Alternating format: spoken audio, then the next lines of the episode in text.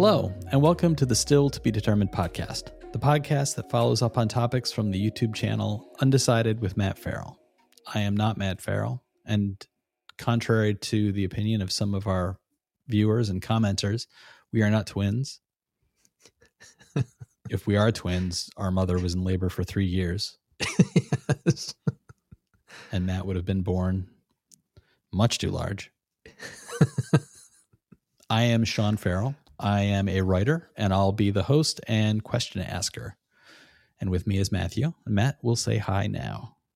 Hi now. I knew you were going to go for that. yes. Before we get into the episode, just a quick reminder we have several ways that you can support the podcast. Those include listening, as you are doing right now, to the sound of my voice. There's also subscribing, there's commenting, and if you'd like to support us directly, we do have a link at stilltbd.fm.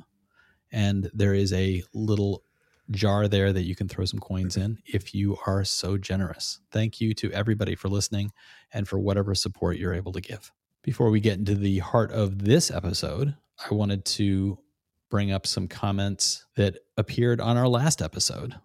And I thought I'd start with Askliv Solar, who wrote, I have to chuckle. I wonder if the brother who is the YouTuber gave his brother advice on the lighting and he was like, nah. Asklev, you've you struck a nerve. Um, the reality of the situation here is that the this YouTube incarnation of the podcast is relatively new. The episodes that had appeared prior to, I think it was eight weeks ago, maybe. Yeah. Had all been uploads of just the podcast version. So there was no image, there was no face to face happening for the YouTube version. And we decided to try out this video version instead of just the audio. And it worked out pretty well. And people seem to like it. And it's been a lot of fun doing it this way. It feels more like a conversation. I think it helps engender some of the responses between Matt and me. So that's a lot of fun. But it did come with it the reality that yeah. Matt literally has a studio rig in yes. his home, including lighting that is bolted to the ceiling. He has gone to school for video production. He has decades of interest in this and building all this stuff with various video cameras, high level computer gear.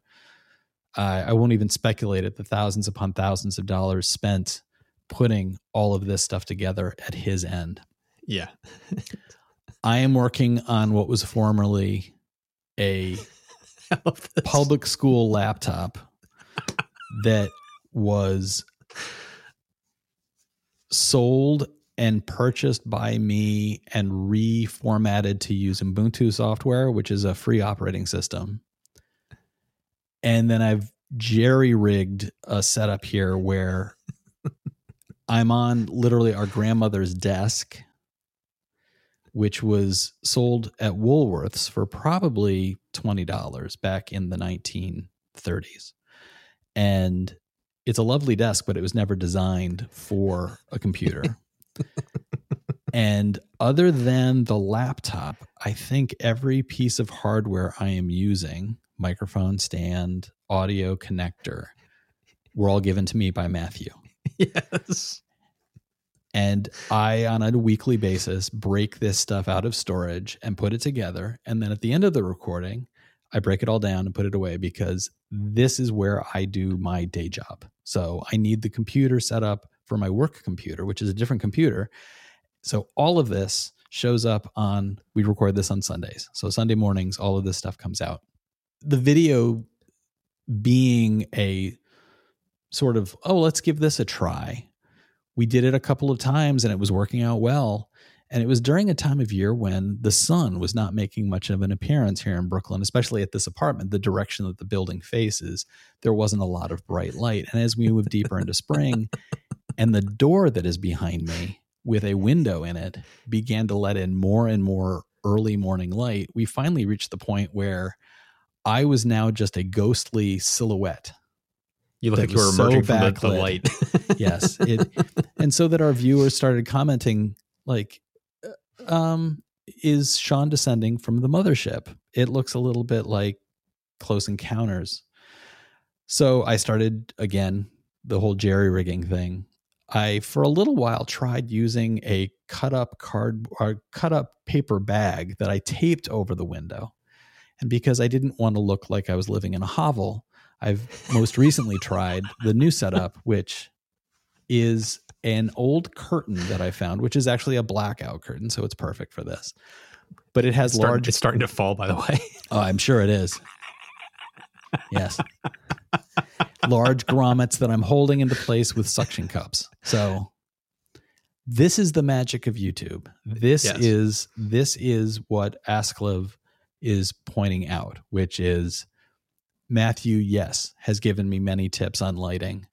And at the beginning of this episode, he said, "Oh, you look you look much better than you did previously. That's great." So it is a work in progress. We are trying Yes. very hard to make this work for everybody, including ourselves. And Matt, you'll let me know if I need to go back there and resuction the suction cup. Should I should I go do that right now? Why don't you go do it right now? This is how the sausage is made, folks. It's not pretty, but we hope it's delicious. Another question that was uh, posted on the last episode was from Ian M. Burke. And he wrote I collect rainwater. I have a large garden, chickens, bees, fish. What's wrong with being an urban prepper? Also, made a solar escape pod RV conversion on my Jeep. Maybe there's just some gene that makes people this way. And Ian, I don't know you, and I'm not saying anything negative about you. I don't intend to say anything negative about you. But I kind of agree with you. I think there might be a gene in some people that just makes them think in this way, prepare and and not prepper in a a negative, you know, living in a bunker with a sawed-off shotgun sort of way. Just people for whom that kind of problem solving, that kind of thinking of how do I get back to something that is more maybe rooted in the ground as opposed to relying on purchase and consumerism. I think that there is maybe something genetic and and Being also prob- self-sufficient. yeah, being Yeah. self-sufficient and and I have a lot of respect for that. That's that's a a way of living and a and a kind of style to your life that I think is very attractive. I can understand that. And I say that as somebody who lives deep in an urban center and is very happy with being able to walk to the corner store to get a gyro instead of having to figure out where my chickens have laid their eggs. Um, it takes all kinds, I guess, is what we're saying. So today's episode, we're going to be focusing on Matt's most recent episode from his channel, which was dropped on April 6th, 2021. It's titled Is the Future of Renewable Energy Inevitable? Question mark. And that's a very good question. And many of your commenters simply said yes. Yes. They yes, yes it is. It is inevitable. I tend to agree that the short answer is a yes. I can't help but wonder, and maybe this is the speculative writer in me that is kind of flashing back to a kind of steam steampunk uh, era, and wondering if if the changes we're speculating about now feel as inevitable or questionable as advances in the steampunk era did. If there were you know you've in your video you highlighted people like tesla and westinghouse and edison. These are Yeah. people whose names are still used today. Uh, i my day job when i was actually expected to go into manhattan for a for a brief period of time our office was located on a street that was renamed tesla way and clearly in honor of of a man whose work for a long period of time maybe wasn't as well recognized as it is now as we're entering an era that that really highlights a lot of his ideas as the best way Mhm. Um, and somebody like Edison or somebody like Westinghouse, like how many people are have Westinghouse products in their homes? Not his main focus when he was alive, but that's the legacy of his company. And I couldn't help but wonder do we look forward and say, oh, well, is this as inevitable in a way that's similar to what they were thinking at their era? Or Mhm. do we have more certainty because we're standing in a place which is already paved by them? I was just wondering if you had any thoughts about that. Do you think that we have more You mean certainty because we are already in a place where what they were doing is not any kind of fiction, it is our reality? Are you talking about more in general of like the state of progress that we're moving forward now because of people like them for what they did before? Right. Do you think that we are facing fewer questions around what the future might look like than they did? Because No. when they were speculating, they were doing it at a time when it was literally, in some cases, horse and buggy were still the main mode of transporting goods. No, I, I I don't. It's like when you look back, I didn't bring it up in the video specifically, but when you look at the uh, the non-believers or the people that couldn't see the future that they were building, the backlash against some of these technologies then, you could like lift them and lay them on top of some of the stuff that we're hearing now about renewable energy. It's like it's just it's human nature. It's like change is scary, change is difficult. Um, there's I always call it status quo thinking. It's like the way things are today is the way they always have been and the way they always will be. And that's human nature not to be able to take those blinders off and kind of see where the hockey puck is going um, versus where it is right at this moment. And commenting on what Edison was doing back way back then, or Tesla, or any of those guys, um, it's the same thing today. So I don't think that this is necessarily easier than what we were seeing then. I think it's just as difficult now as it was then. And forward progress is always happening because that's once again human nature. It's like there's curiosity and learning and figuring out why things work the way they do. This the scientific method, all that kind of stuff is kind of propelling us forward. And there's always going to be like a, a elastic band, pe- uh, you know, tension pulling us back from that. There's it's constant like yo-yo going back and forth. And so right now we're in that swinging forward rapidly, and there's a lot of kind of a collective freak out from people. That's part of the reason I made this video Mhm. was I get a lot of backlash and people talking about how climate change is a hoax, it's not real.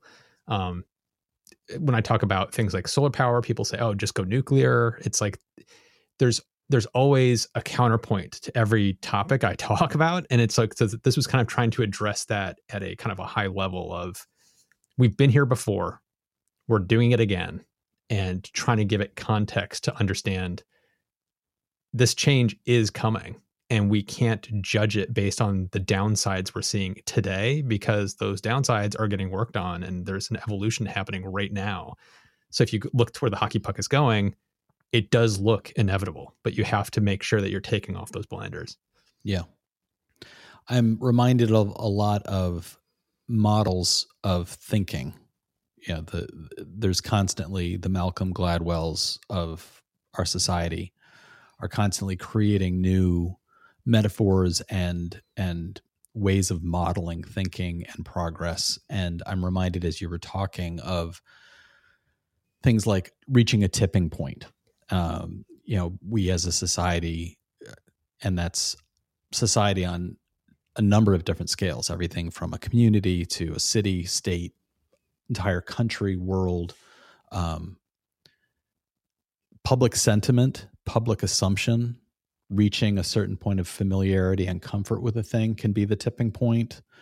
Um, you can have a breakthrough in technology that just lowers cost as being Uh, the tipping point where the public doesn't even quite really know the details of it yet, but just the availability of it and the cheapness of it, suddenly it's just around them and it's in the air. I wonder, do you see one of these over the other at work in some of these technologies?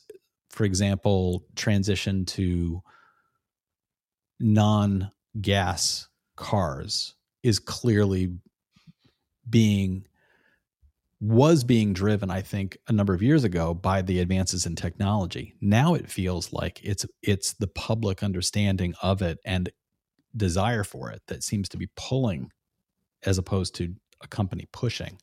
Yeah. Do you see one or the other being more clearly evident for you right now across the board? Like do you do you get a sense of like oh right now it's public understanding that is driving this forward? Or do you think it's more the research and the tech that is being driven by cutting costs and and companies looking to shave dimes out of their spending that is pushing this forward? Well, that's an interesting way to look at it. Uh, initially it's obviously it's um, government incentives and programs like that that really kind of help to push this stuff forward we're at a point right now where the we're exiting that phase so it's like what i'm seeing is of all the people in the industries i've talked to in the energy industry specifically there is just in the past few years there's been a radical shift in thinking where you can tell that pretty much every energy company recognizes the future is renewables click and the reason for that is money, money, money. Money makes the world go round. And every single one of them I've ever talked to has said the same thing. We're going here. One of the primary reasons we're going here is we're going to save millions doing this. Right. You know, we're going to build this battery farm and it's going to save us $8 million a year. We're going to shift to solar and not do that natural gas plant. It's going to save us X amount a year. Money is driving people into that that right now, but that's from the energy sector. From the yeah. public point of view, of what I've seen is there seems to be we're at the we've we've entered that turning point for electric vehicles. I think where the public wants them now. Yeah, uh, which is motivating a lot of companies, and I think we're starting to see that turn in renewables from people as well because there's more interest starting to gain around community solar projects, getting solar on your own home. There's a lot more interest coming from there, which is helping to pull that forward but I don't think we're quite there yet because there's still there's still a, a lot of uh, solar panels is a scam. It's just a you know it, it, makes no sense. There's still a lot of that going on, mm-hmm. but um, from the energy sector, there's not. It's it's pretty much it's turned. It's it, it's one of those. That's part of why I feel like it is inevitable from my point of view because from a grid energy standpoint, every every utility, every energy company recognizes we can save a lot more money if we just go down this path. And that that alone is kind of like sealed the fate of fossil fuels. And the other thing that you can look at is a lot of gas companies, oil companies are investing huge amounts of cash into EV charging networks and renewable energy companies. And so it's like if the oil companies are starting to invest in a, in a big way in this, you can it's it's the writing's on the wall. It's like even yeah. the oil industry is recognizing that's the future. So yeah. I don't think from a public perception it quite is there yet. It's getting there. Yeah, I think that it's as you said, uh, when oil companies are doing that, it's an indication that ultimately they're not oil companies; they're money pools. They are they are people who want to make money. They aren't in oil because they love oil. They yes. use oil to make money. And they're they're they're energy companies. They make yes. money from energy. How yeah. you get that energy, they don't give a crap about. It's like how can they maximize right. their profits? And they're yeah. going to go there. That's and that's that that lays bare some of the ludicrous arguments around pushing comments that are sometimes made in political circles that refer to the sources of the energy as the important part. Yeah right. the yep. like it's it's coal is what's important. And it's just like no. jobs are important the people who are digging the coal out of the ground that job is important to them but the coal itself is not the important part. So it becomes then well how do you ensure jobs will be maintained? How will jobs be how will a workforce be transitioned from doing this with coal to something else with something else? And the the argument about somehow maintaining a tradition around the source it sounds ludicrous to think that in 150 years people will do, be defending our solar way of life like yeah. We need to maintain our panel hood and make sure that this is still at work. It's it's it goes back to what you were saying about change being hard. Yeah. Sometimes the arguments, the counter arguments sound to me very much like they get distilled down into the most obvious concrete thing in front of you. Mhm. Because the other part of the argument, the pro argument, is going to such a nebulous future. It can be very, very scary. Yeah. Um, and I was thinking as you were talking, for me recently, I've noticed a shift in the rhetoric that is used in advertising around cars. And there was most recently one from Chrysler that I saw where it was advertising a hybrid car. And I thought that that was important because they were in the advertising imagery, the commercial was showing nothing but electric. Yeah. The revelation that it was a hybrid car was toward the end, but the literally stated message was this is a hybrid car, so you still get the benefits of what you're used to, but you can live a lifestyle uh, that's in line with your ideals. Yeah. And the rhetoric behind that to me said, "Oh, there was there was a shift there. They are saying to people, we know what you want. And we can't give it to you yet, but we're getting closer." Yeah. And that's a very different argument from what these advertisements 5 years ago would have been saying, where it would have been like the reliability you expect. Mhm. Like this car is what you know. Why change now? Power, power, power. Like Yeah. they would have been focused on torque and speed and braking and all of those details. But this was all about we know you have ideals and you're having a hard time living those ideals. We're trying to get there with you.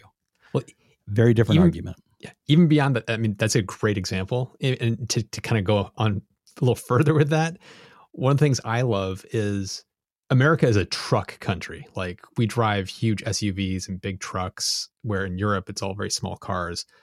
And one of the things that's always, you know, there's people doing co- what's called coal rolling, where they will deliberately do things to their truck so that they can put it in a certain gear and just spew exhaust like Right. pollution and they'll come up in front of Teslas and other EVs and do this thing and just blow Right. exhaust all over them like you're a real man. That's that's what makes you a real man. Right. What I love is that the EV trucks are about to start hitting the market next year. We're going to see the Cybertruck. We're going to see the Rivians. We're going to be seeing like the Ford F one fifties and like the cr- like cr- we're going to get all the, the Silverado. We're going to be seeing all these amazing EV trucks hitting the market, and they and most of them things. with recognizable names that you just said. Correct. Those are like the main, yeah, those are the truck lines that are well known. Hummer. Like there's going to be an EV Hummer coming out next year. It's like there are going to be these massive EVs that are going to just eat regular trucks for lunch. And it, what's so cool about these EVs that are coming, they can do things that the manliest man that loves their truck and loves trucks is going to be like, oh, I, I kind of want that. And it has nothing to do with it being an EV. It's like the Hummer can do what they call crab mode. The Rivian R1T can do um, basically what they call tank mode. It's four wheel driving. The tires all turn, and you can go sideways. You can do spin in place. You can like you can do things that no regular truck can do, and it has more torque and more power. And and you can- you can actually power your power tools off of the truck because they have actual outlets that you can plug in your your uh, Right. your saws and other things like that into it So a contractor going into a remote Right. area would built-in issues. Wow. compressors. Like you can get built-in compressors. So if you have compressor tools, you can just plug into the. It's like all built in. It's like these are going to be the man's man's vehicle, and they're EVs, Right. and it goes beyond just oh, it's better for the environment. It goes into this truck can satisfy ten things I like to do that my current truck can't do, and Right. that alone is going to be the nail in the coffin for gas trucks. I just I just love how there's going to be a point at which the argument is not going to be it's better for your ideals for the environment. It's just going to be this is just a better truck. It's just a better car. It's like Right. why would you not want that? Just I, I want a truck that can go sideways. Yeah. It's like that's going to be fun. That kind of Talk goes about hand- parallel parking. yeah, that sounds that sounds remarkable, and I, I I envision like you know the city is not built for trucks. It, it it I recently rented a car and I had to I had to take a trip, and driving through the city and coming bumper to bumper with some of the vehicles the size that they are in New York City streets, it's really just ridiculous. It's like you're not you're not a contractor, you're not hauling anything. What is this vehicle for you? I don't I don't Yeah. get the desire there. But something like that in a city environment where you're able to parallel park as long as the space is big enough and you can just pull in sideways, that's going to be remarkable. And there's going to be a huge urban market for that kind of vehicle that can do that kind of thing because Yeah. obviously it makes sense.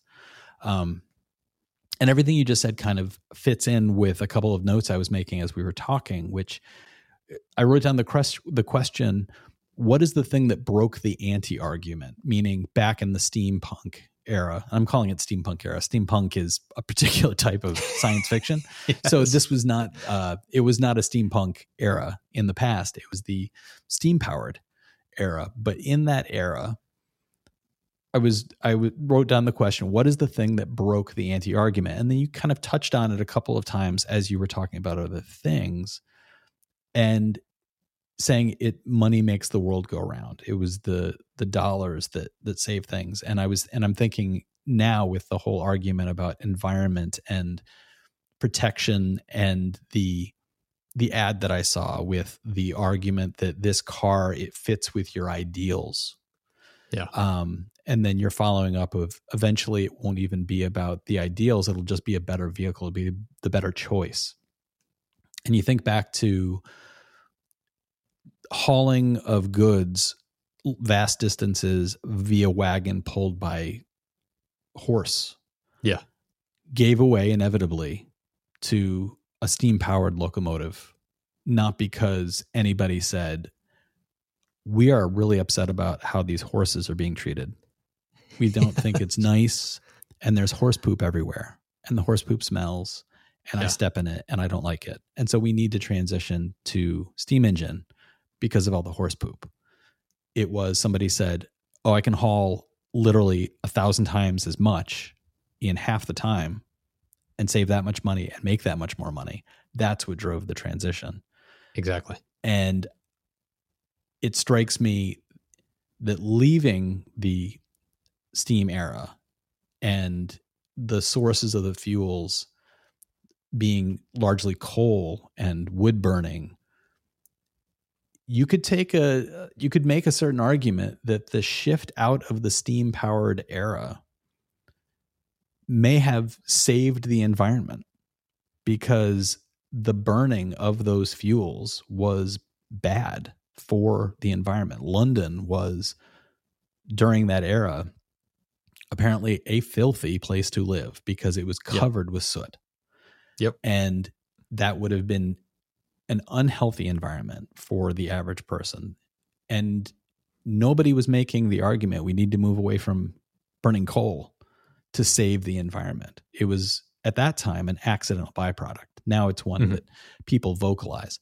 I just think it's interesting to think about how you said the anti argument from the past could be laid over the current transition. Mhm. And it seems like what you're also saying is that the reason for movement forward from the past could also be laid over the present. That Yes, hundred percent. the underlying arguments against and legitimate reasons for the change are unchanged. What has changed in this era seems to be largely the rhetoric around it and the ideals around it. We're now Mhm. saying things like, this is better for the environment, as opposed to, I can't have a coal engine in my wagon. I need to Yeah. buy a car in order to go where I want to go. It's the rhetoric seems to have changed and the ideals seem to have changed, but the underlying anti argument and the the driver forward seem to be very, very similar. It's the same. Yeah, you hit the nail on the head. It's the same. It's like you can literally just apply it, and that's part of why I was thinking in that video. It's like you can look to the past to learn about the future, because you can see on where we stand in the transition to clean energy just by looking at the what you were talking about the industrial revolution in the early 1900s it's like you can just look at that and go oh, okay well we can kind of basically apply that to this because and we're right at the beginning of that S curve. So it looks like we're in a daunting period and there's lots of people bringing up great, you know, really compelling arguments for the cons of why we shouldn't do this. But it's like you got to look to where things are going and why they're going the way they're going. Right. Just look to the past. And it's like it, it maps very, very well. Do you also think it may be some confusion uh, generated by buffet thinking? There are so many options. There's no one clear winner. It's funny that it's funny you bring that up because it's so funny how people seem to have chosen their. You know how we, you know, I'm I'm a New York Yankees fan or I'm a Patriots fan because I'm in New, New England or whatever it is. It's like you pick your teams. It's like people seem to be doing that with energy sources, which I find so funny.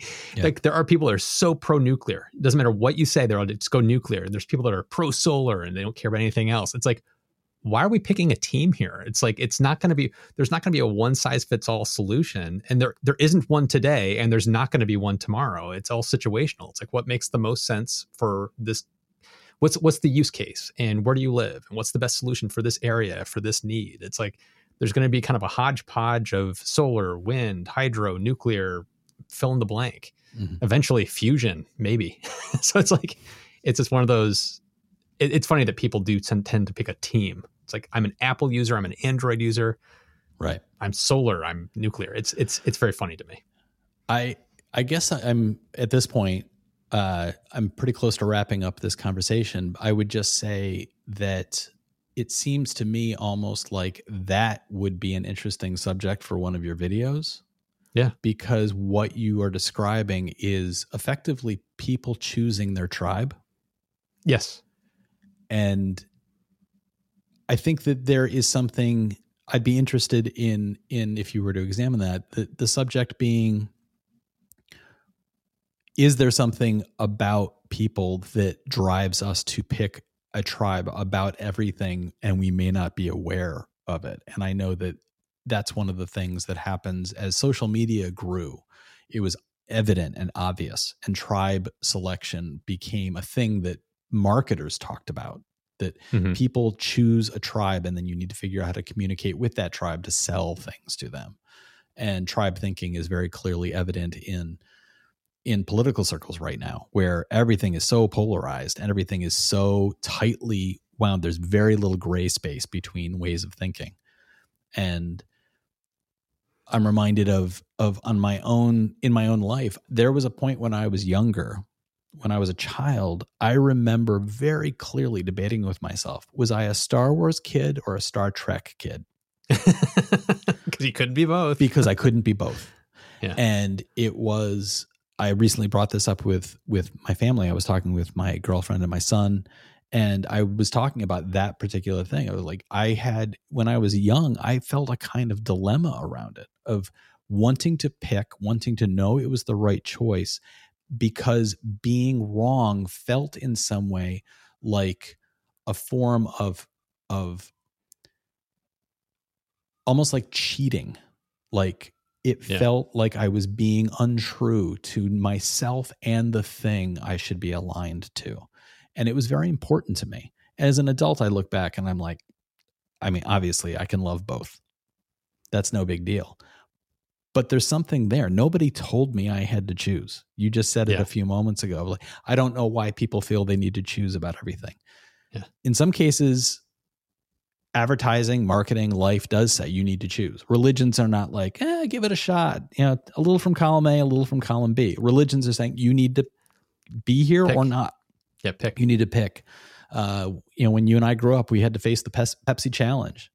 What trying times those were walking into a supermarket where there would be a table with two small cups a, of soda being poured for you and you would taste the two and you would tell them which one you preferred and then they would proudly show you when you had picked Pepsi and uh, I knew from a very young age that I was the Coke guy because yeah, I would always select Coke and I would just snort it right off the table. No, that's not what's happening. so I guess what I'm trying to say is I think it would be an interesting subject for your channel to take a look at that kind of thinking. What makes people double Choose. down so much and choose something so much and hold so much. And it goes back to my question before. What is the thing that broke the anti argument? What is Mhm. I'm interested in that like what when is the tipping point coming or has it already happened in our current era? What was the tipping point in the past? I'm I'm fascinated by these kinds of of thinking around thinking. So that's where your your video took us. It was quite a long discussion on this one. It, it really spurs on a lot of um It's very philosophical. yeah, which yeah resonates with me. So I'm a philosophical guy, And you have a degree in it. and and this is what I can do with it there you go. With a curtain connected. That's falling down again. Yeah, a curtain. That one suction on. cup. We're holding on with not- suction cups, people. Suction cups that I have in fact licked. We're not going to go that. there. We're going to leave it at that. As usual, wrapping up this episode, we're going to go into some quick recommendations around things that we've been watching to pass the time as we wait for our vaccinations and our vaccinations to take effect so we can re enter the world happier and healthier. Matt, I'm going to flip a coin. It's in the air. Choose quickly. tails. Tails, oh, tails. It's heads. Yeah, I'm sorry. I'll go first. Okay. So the two things I wanted to talk about, one of them is available on HBO Max. It is the show Search Party. It is a TBS program that is now available on HBO. Somehow in my mind it is much more recent than it actually is. I was we started watching it with me thinking that we were catching up on two seasons. It apparently is four. Um, but this is a sitcom that was created by Michael Showalter, who was of the state. And he created it with Sarah Violet Bliss and Charles Rogers. And it stars Elias Shawkat, John Reynolds, John Early. And Elias Shawkat is, she was maybe an arrested development. And I think I've talked about this in the past. I wanted to bring it back up because I we've just finished the first season and it reached a place where very close to the end of the season I was thinking how are they going to sustain this? How is this the entire setup is these four friends who have been friends for a long time and knew each other in college have a college acquaintance who has gone missing and has become a kind of news story in the city that catches Elias Shawkat's character. It catches her in a sense of would anybody care if I disappeared? hmm And she becomes fixated on finding this young woman. And her friends and her boyfriend are all like, what is this all about? Why are you doing this? But she's pursuing this. It is a very dry style of humor. It is a very, a lot of it is awkward setup. So it's, you know, so kind of a curb your enthusiasm kind of style of humor hmm mixed with a mystery. And as Michael Showalter described it himself, he said it's it's got a kind of twin twin peaks-ish tone to it. Odd people in a recognizable world dealing with a hard truth. And as it came closer to the end of the first season, and I found myself thinking, how are they going to sustain this? How is this search going to be continued through season after season after season? And by the end of the first season, within a couple of episodes, in ways that make complete sense, the show takes a sudden turn and takes on an aspect that I didn't anticipate. I won't say what it was, but it reminds me of the tone of shows like Breaking Bad, where the show is Hmm. now clearly not about the setup, the premise of the search. It is a question of the morality of the main characters themselves. What lines will they not cross? And when they do cross them, for what reason? And it's about the bleeding edge of our internal ethics and our morality, where things start to go further and further and further. And for what they think are very good reasons, they begin to do worse and worse things.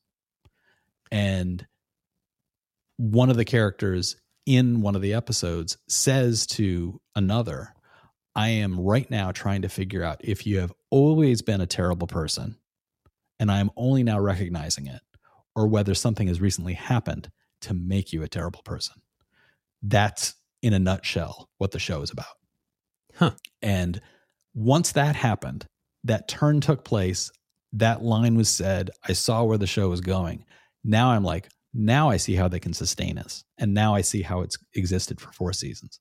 So I we just started the second season. It literally picks up right after the first season. So it's very bingeable. It's it's definitely that sort of again, like Breaking Bad. Like episodes stand very strongly alone, but feed one into the next to the next. I don't know for a fact that they have a large story arc in mind from the very beginning, but it certainly feels that way. So I'm really enjoying the storytelling in the show and I'm enjoying the humor. It's a style of humor that I think is is fantastic. The very dry, very well performed awkward moments and it doesn't go as far as Curb Your Enthusiasm in making my skin crawl. I I can't watch Curb Your Enthusiasm because I can't. He he is such a terrible person that the it moments that are cringeworthy make my skin actually tighten up and I and I can't watch it. So, but this is this is not to that level. This is or, not to that level. Think of this okay. in in uh, the vein of if it's always sunny wasn't as clownish okay. and is clearly absurd. If those characters were more recognizable, realistic in a world where something outside of their quartet happened that would make them reveal more and more of themselves in ways that made them look at each other in new ways and made other people look at them and say, "What's wrong with you?" That's right. that's what's going on. Interesting. Uh, where where it's always sunny is taking it to the very far extreme, you know, extreme. clownish. Yeah, yeah, yeah. The other thing I wanted to talk about is a movie that we just watched called About Time and this is directed and written by oh, Richard oh, yeah. Curtis. And it stars Domhnall Gleeson and Rachel McAdams and Bill Nighy. And it is the story of a young man who, when he's 21, is taken aside by his father, who is played by Bill Nighy, and Domhnall Gleeson is the, the young man. And he's informed by his father that the men in their family have the ability to travel through time and he's given instructions on how to how to do it. And this is a movie that does very interesting things with a time travel story in the way that a time travel story I think should be done, which is it is not about the time travel, it's about the effect that the time travel has on an individual. And so the story is this young man in discovering what he can do, talking to his father says, "What do you do with this?"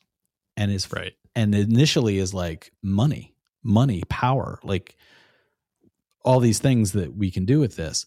And his father very quickly dismisses all of this as all of that stuff is fleeting. All of that stuff is pointless. If you do that stuff, money, gathering money in that way, you'll end up as boring as your granduncle who did nothing with his life what the father reveals he has done is he's he says very pleasantly i've read everything a person can read and i've read most of it twice he's just he's capturing joy that he finds by being able to return to moments again and again and again to redo a thing that he loves mm-hmm. and so the son in that moment is like then what i need to do is find the love of my life so it's ostensibly a romantic comedy about him meeting Rachel McAdams and the twists of a relationship, the twists of building a life together, the twists of of what one person could do if they could redo moments.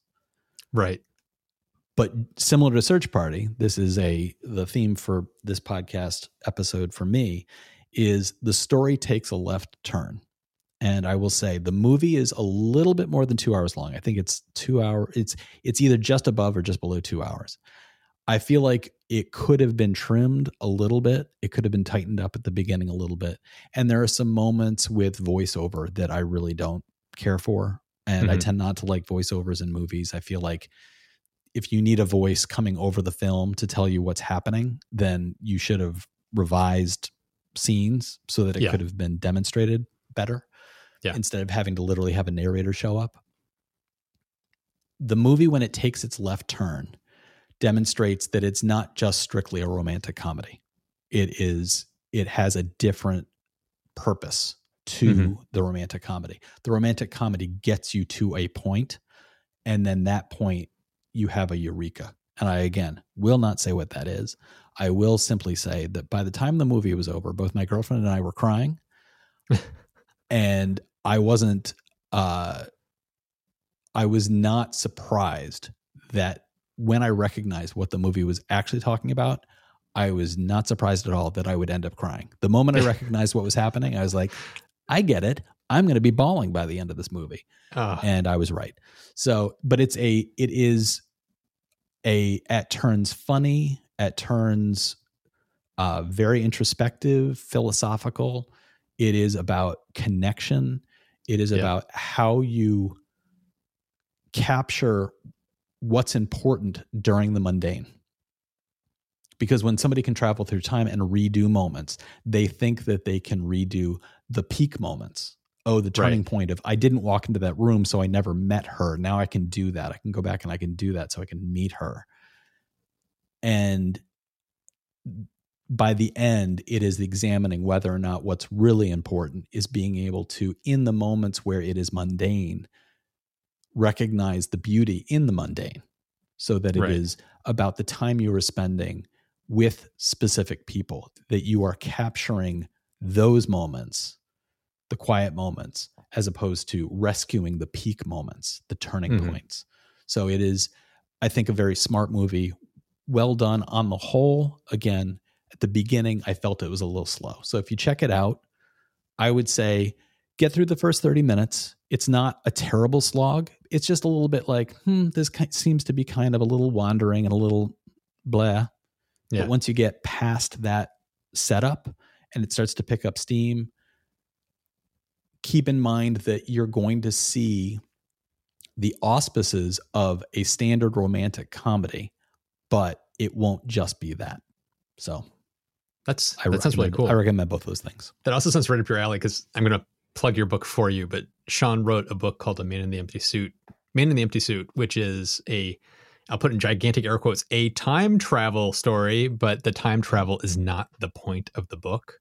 Yeah, it's the exploration of the character who basically every year meets up with himself on his birthday. And so there's basically him at every stage in his life interacting with himself and exploring how we ourselves change over our lives and we're different people near the end versus the beginning. And it's it's a really trippy, really cool book.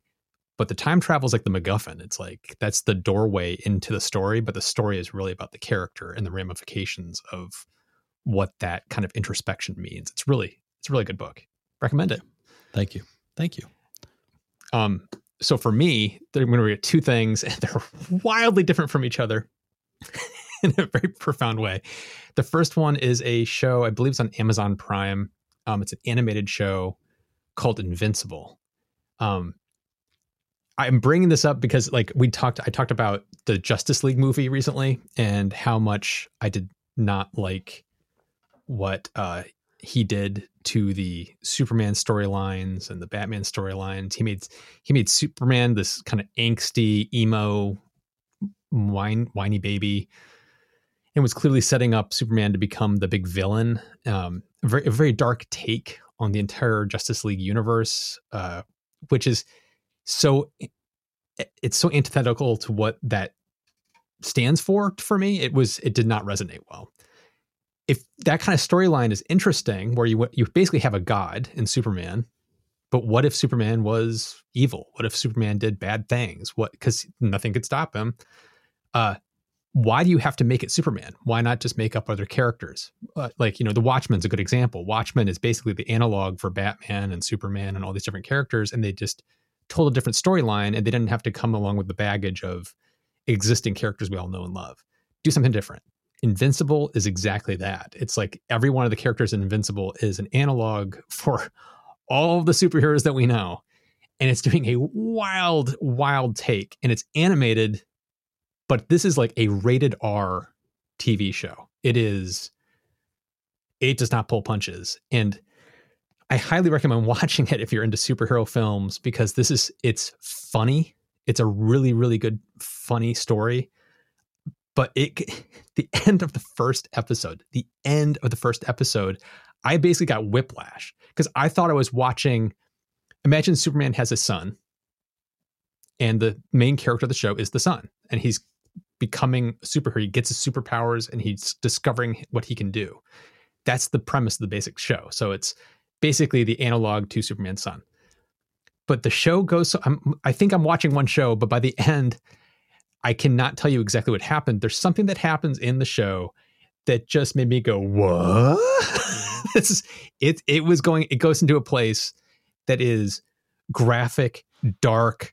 Holy crap! What the hell is happening?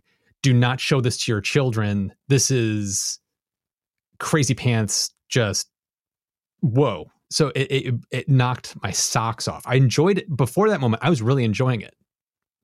Great, great little show but by the end I, I saw what they were actually doing with the storyline and that's where it was kind of like like what you keep saying to like alluding to like how that wasn't time travel it was something more than that this is exploring something with superheroes that you typically don't see and it's really cool um i hate i'm sorry for being so vague i can't give anything away because that would really spoil it strongly recommend watching invincible it's a far better justice league movie than justice league mm. Um, yeah, so check that out. The second thing is I'm. This is where a hard left turn. I'm starting to rewatch Columbo. I have watched every episode of Columbo multiple times. I think this is my fourth time through the, the show. And what's funny to me about this is if you had said to me when I was 13, you know that show with the guy with the weird lazy eye? You're going to love that show. I've been like, right. you're insane. You're insane. That show's so stupid. I can't get enough of Columbo in, into me. It's like I want all the Columbo multiple times. Give it, give it to me, give it to me. When I was in grad school and I was working on projects in the afternoon, you know, you have weird schedules when you're in school. So it's like I worked at nights, but during the day I was home doing projects.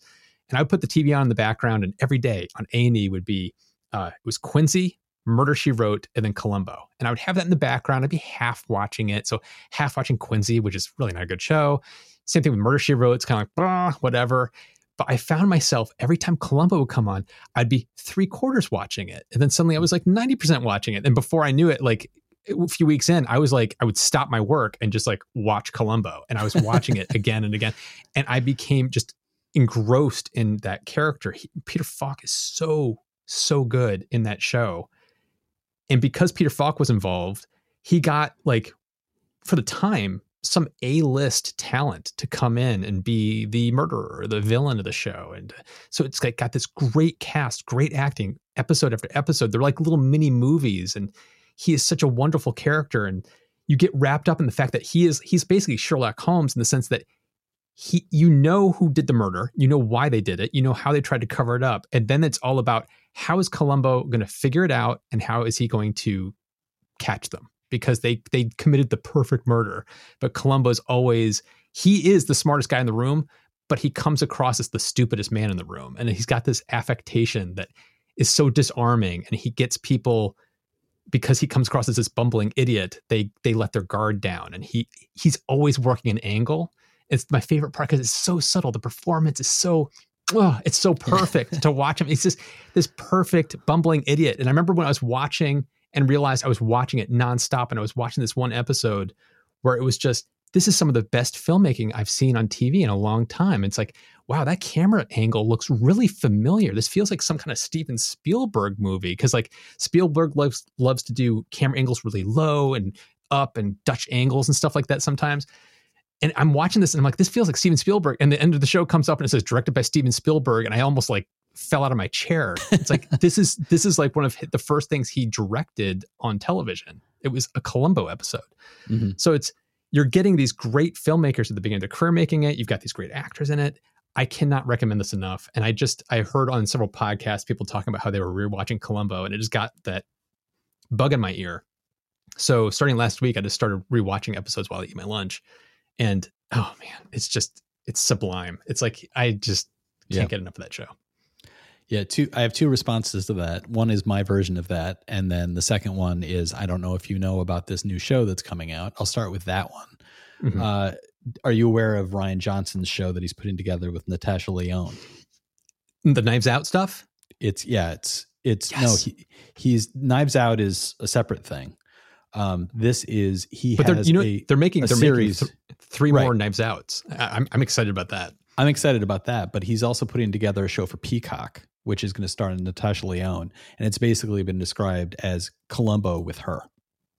Oh my gosh, so, I'm all in. Yeah, yeah, yeah. That you, you got is, me. Yeah, that you got me. That's not a hard sell. That's no. like, and that was something that on uh in separate conversations, my girlfriend and I would talk about. Like, I would watch a show like that before yeah. it was even pitched. It was like she is so watchable. She's so good in a show like Russian Doll seeing her as the curmudgeonly kind of like is she catching up with what's going on detective in the room yeah. piecing things together in her style with that voice of hers? Come on.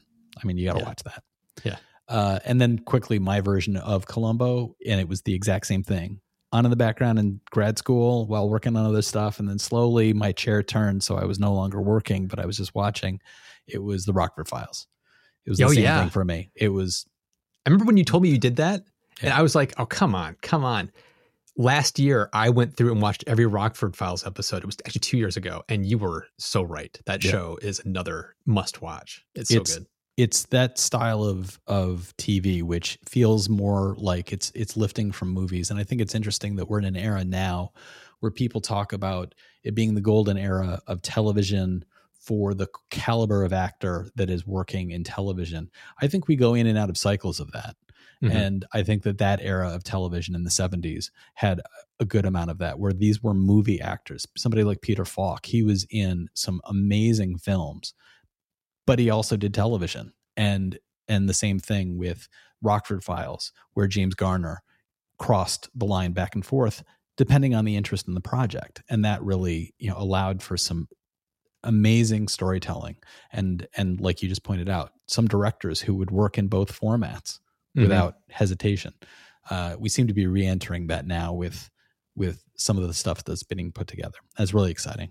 Yeah. So our listeners should tell us what they think. Do they have a show like that that for them is their uh, cotton candy that they can't help but keep going back to? Tell us about it. You can find our contact information in the podcast description. On youtube you can find that directly below the video. You can leave a comment there. We have multiple ways to support the podcast. You can do it directly through stilltbd.fm. You'll find the support the podcast link there, and then you can throw us your support. You can also do it simply through continue listening, continue watching. You can subscribe. You can give us a rating, a review, and you can share us with your friends. It really does help the podcast. And then the podcast helps Matthew and Matthew helps me. Thanks so much for listening, everybody. We'll talk to you next time.